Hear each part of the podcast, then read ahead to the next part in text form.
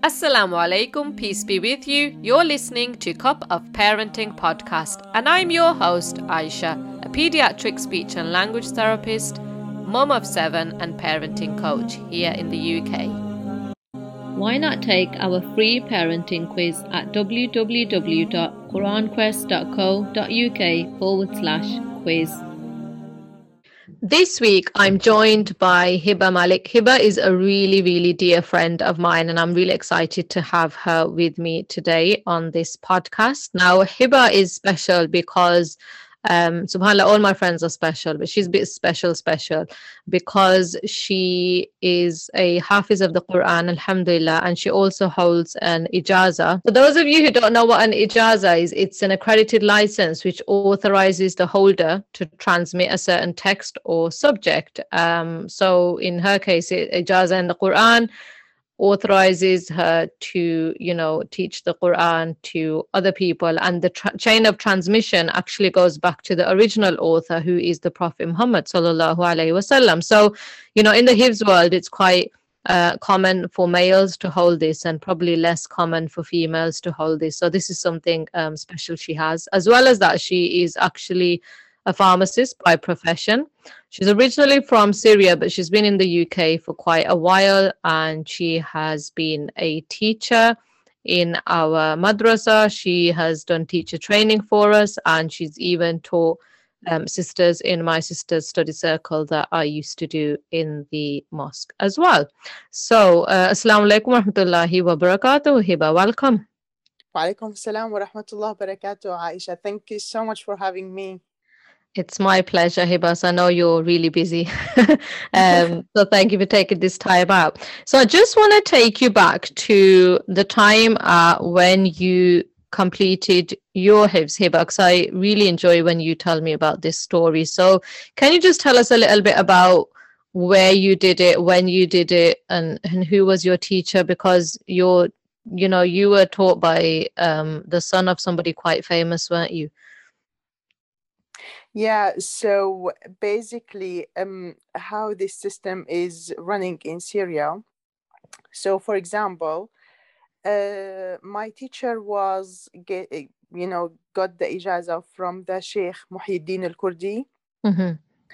And uh, so uh, after that, uh, she taught me. Mm-hmm and uh, I used to read the whole Quran, of course, memor- by memorization to her. And every while I go to his son because by the time when I started, uh, Sheikh Muhyiddin was died. Ah, so okay. I wasn't really lucky enough to, you know, read to him the mm-hmm. Quran. yeah so what happened um, every every five uh, juz i used to go to him and by at the end we used to be tested by him in the quran mm-hmm. So yeah this is how it goes. But normally all the quran i don't read the whole quran to him. Mm. i i read the whole quran to my teacher and i only got tested by him. That's it. Uh, okay. Is that like for your final exam to get the ijaza exactly. yeah yeah. So so what what he normally how it goes. And of course i have to mention that everything has changed now because mm. my sister in syria she told me that the whole system is completely changed and it's been a while now. It's, it's mm. 10 years since I, I finished it. So the whole system is completely changed and the way that that people got the ijaza is completely changed now. Mm so uh, at that time and to be honest at that time it was really simple you don't feel that there there is too much pressure on on the people you know while they, yeah. they are doing that you know because they want to do that and it was so simple and you feel that there was baraka at that time these days they they make it so formal and mm. uh, uh, supervised by the government you know what i mean Ah, okay. So it's quite so, it's gotten quite formalized now. It, it is, it is, yeah. And even the certificate, uh, for example, for me, I got the ijaza in in the house of the sheikh. Subhanallah. So, for those of our listeners who don't know, this is a really famous sheikh that we're referring to, um, Sheikh Muhyiddin al Kurdi. He taught the Quran for 72 years in, in Damascus and was one of the most senior teachers in Syria. So loads of today's Muslim Ummah were, le- you know, learned the Quran from him from one way or the other, went back to him. Um, and if you look at the photos of actually when he passed away, subhanAllah, left the dunya smiling, um, amazing, subhanAllah. So, Hiba, what was it like? Like you said, obviously you've been to his house. What was that like, you know, knowing that it was just such a big mm. privilege? yeah I, I you know when i entered the house uh-huh. it was so simple and you feel that it, it was really full of angels of course you, you know um, i i sat in a very very tiny room mm-hmm. and it's like a library let's say because it was full of books. And uh, they put a curtain curtain between between uh, us and sheikh because we don't see each other. Mm. And and the sheikh for example he tested me and he didn't know who i am mm. uh, not at all. So it was very tiny room and you feel that it's it's so you know you feel the the amount of peace in it. Mm. so amazing. And although i i was tested i felt so comfortable so uh, peaceful.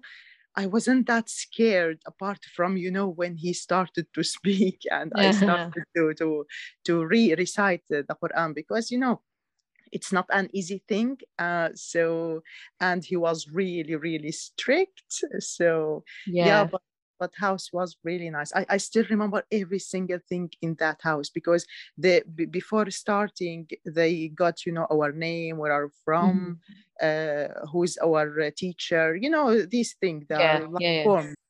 so during that time i didn't speak anything because this is my teacher responsibility to answer him we don't communicate with the ah, okay, for, okay. for recite, recitation so I was busy just checking the room around the books that pe- these people read. You know, I just wanted to, but we are we we weren't allowed to touch any books.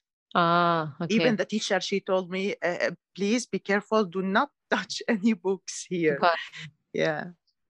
That's amazing. And Hiba, you you know when you received your ijazah, because I remember when you told me this story, was it wasn't it on your wedding day? Um, well, what happened on that day? To be honest, my husband and I didn't. We we we decided not to do anything mm-hmm. until I got the ijaza.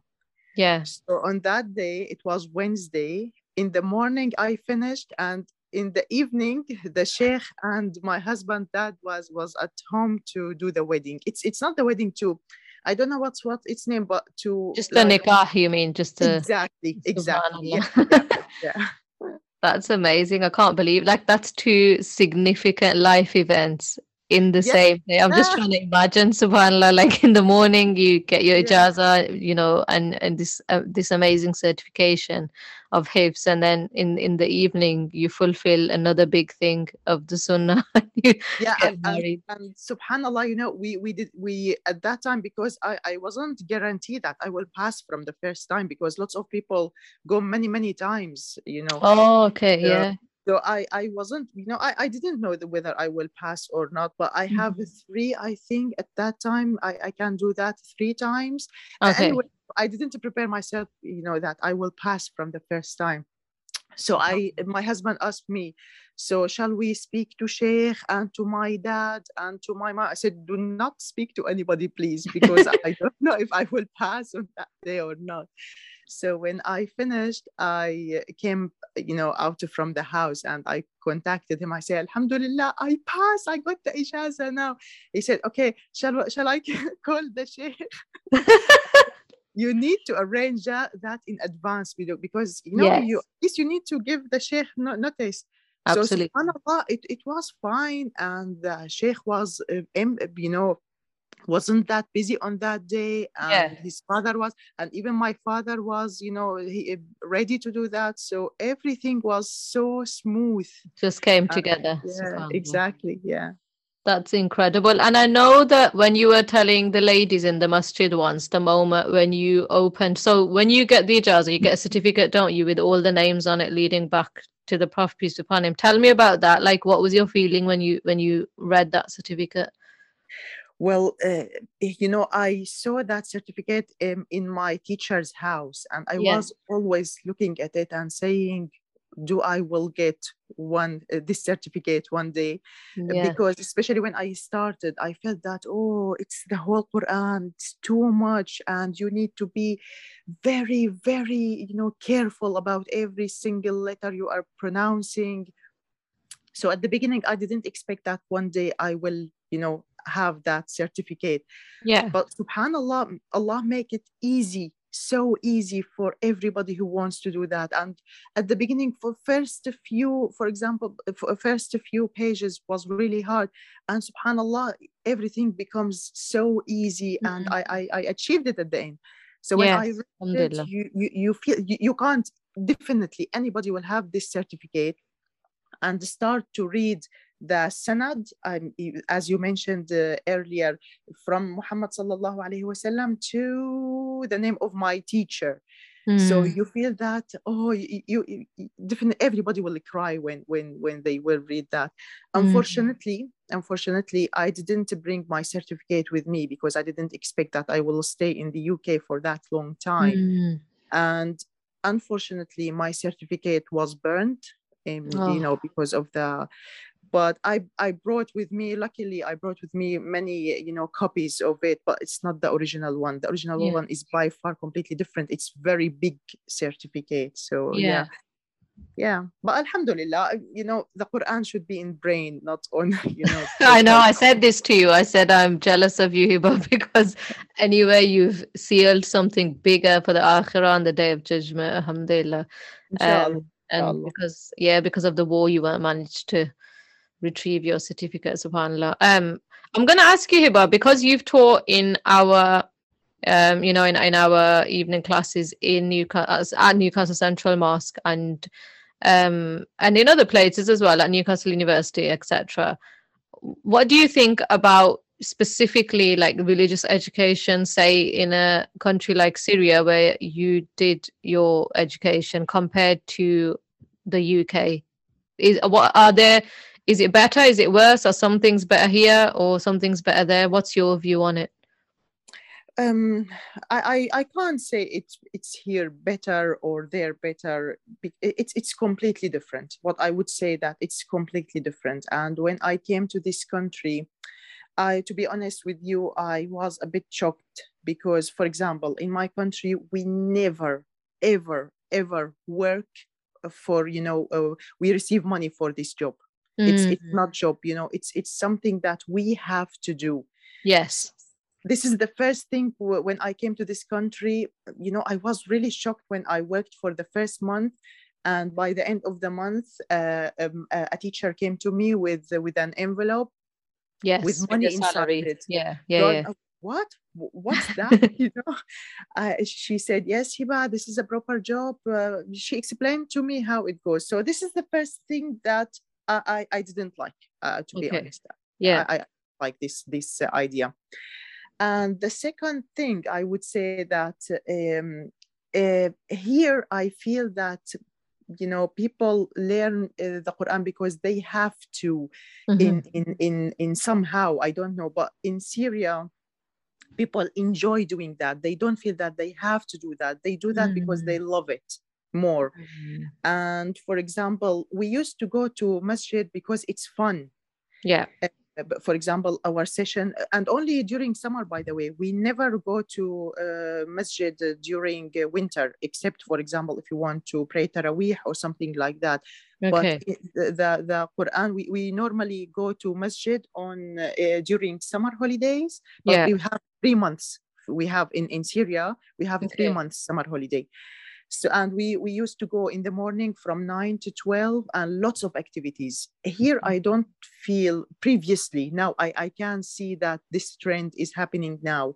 Yeah. That lots of activities, lots of, so I, I feel that these days compared with 10 years ago, yeah. children started to enjoy going to masjid because of yeah. lots of activities Islamic activities. It's it's fun, more fun now mm-hmm. compared mm-hmm. to previous 10 years. So yeah. I assume that yeah, this is a really positive movement. Yeah. And I think and, also um also Hiba, your you're based in in our mosque where they do do quite a lot of activities now but i think if you went in some of the other mosques you're right in in the uk maybe you'd get a shock because we do quite a lot compared to some other places but uh, yeah i understand what you're saying about yeah yeah so yeah but but anyway i i was I, definitely for me for me mm. you know uh, masjids in syria pretty much mm. fun because i i lived in them since yes. i was five years old so yeah so i, I can't compare maybe maybe for the children they really yeah. can feel enjoy it or not but for me i was born in syria lived yeah. all my life in syria so yeah i i, loved there loved it there and i wish yeah. if my children you know could have this experience but mm-hmm. hopefully and inshallah I'm, I'm pretty sure that with the movements i'm see, seeing now yeah uh, i'm sure that inshallah our children will enjoy going to masjid as much as we used to yeah yeah i think you're right i think there is definitely a movement there's that awareness and it's really interesting you said about the payment as well because i think maybe for you it was a culture shock that things are different here because obviously we don't live in it's not a muslim country so everything that's done in for muslims has to be like by muslims and it's got to be a lot more effort and people have to take the initiative yeah to do it yeah. so uh, but yeah but Aisha, i have to mention that this, there is nothing wrong with that yeah, yeah. because it's it's absolutely fine and it's it's a very nice way for earning money really yeah, that yeah. that's absolutely fine because it's dean and and you know uh, uh, you know mm-hmm. they they need something for their living so it's absolutely fine i'm not saying that it's wrong or right mm. no, no, that's absolutely fine but if if i want to compare this thing is shocked me but i'm not saying mm. that it's wrong or something no no it's uh, in contrast for me now if i have the choice I would yeah. definitely earn money from from working with you know you know from uh, Quran for example. Yeah, it, it's good for people to have something for free because at the end it's something for them more rewards yes. on yeah. on uh, Yawm al Qiyamah inshallah. But yeah. Uh, yeah, yeah. Alhamdulillah. So the other thing I wanted to ask, but if there's any of our mums are listening and they are thinking, I would like my child to, you know, memorize the Quran, which I'm sure most people would if if they had the opportunity. Are there any tips that you can give us based on your experience of, um, you know, how you done went about that journey? Yeah, so I would say that let them love the Quran, the idea mm. of, of Quran, the idea of memorization, not, for example, enforcing them uh, hardly or because they want to be proud of them or something like that. No. The, the main thing is let them love it, let them understand what they they read and why they do uh, why they they should memorize it. Of course, as since they are young we mm-hmm. we need to to start you know put these ideas in their brain explaining to them what quran is what it's talking about why allah subhanahu wa ta'ala asked us to to read it to memorize it to understand it and working uh, and work what what we read not only just memorization. So mainly by loving it mainly. And yeah. trust me if if you give the children all this and make them love it, they will memorize that by themselves, even without telling them, go and memorize, go and memorize. Eventually, and this what happened with me. My mom and dad never pushed me hard, or even my sisters, to mm. memorize the Quran. No, we, we did that because we started to feel that the meaning in the Quran and mm. and why would we have to memorize the Quran? And yes, we did it because we loved the idea. And subhanallah, when you memorize it, you you move to another stage uh, from understanding and working, and you know you know what I mean. Yeah. So yeah, so it's it's so by loving every single th- thing about it, not just enforcing them to memorize. That's a really, really valid and important points. I wanted to also ask you about, you know, some people never like they can read the Quran, but they never ever study the Tajweed rules. And obviously, you have perfect Tajweed, Alhamdulillah. And what and, and you've helped me teach ladies who are even, you know, older than you and I, because there's never an age limit to learning um, Tajweed for any person, whether they're young or old, first of all, how important is it that they do have good tajweed and how can they improve their tajweed? What do you think about that? I would say that Allah subhanahu wa ta'ala told us to read the Quran as He told us to read. And I personally believe that we we all need to learn tajweed. I understand that some ladies at specific age, to be honest, and they might find it a little bit difficult to pronounce it properly. And I, I believe that Allah knows. So what we have to do is to practice and do our best. Should try as best as they can and there is nothing impossible when i started here at the beginning let's let's go back 10 years ago i thought that some people will never ever uh, pronounce for the, for example few letters that we have in arabic like kha for example like qaf something like that properly mm-hmm. Mm-hmm. but by practicing i was shocked that they did it really? Mm. which means practice really makes perfect. Mm. so yes some people will find it difficult at the beginning but trust me practice makes perfect. So what i would say that everybody should practice as much as they can and do their best and that's it. Yeah i understand that some people will find it difficult and they thought that i will never ever pronounce this letter before but wallahi i've seen lots of people you know from the study circle. Mm. they they started with kaf instead of qaf for example and eventually they are now pronouncing pronouncing it perfectly perfectly. So which which means that there is nothing impossible. And regardless the age everybody can do it. And if they can't from the first time second time 10 time million time that's fine that's fine just keep practicing. That's it. Yeah definitely. That's really really valuable advice jazakallah khair. The final thing i wanted to ask you about hiba is you're a mom of three mashallah. Um do you feel like your views of sort of parenting have changed since you've become a mother yourself?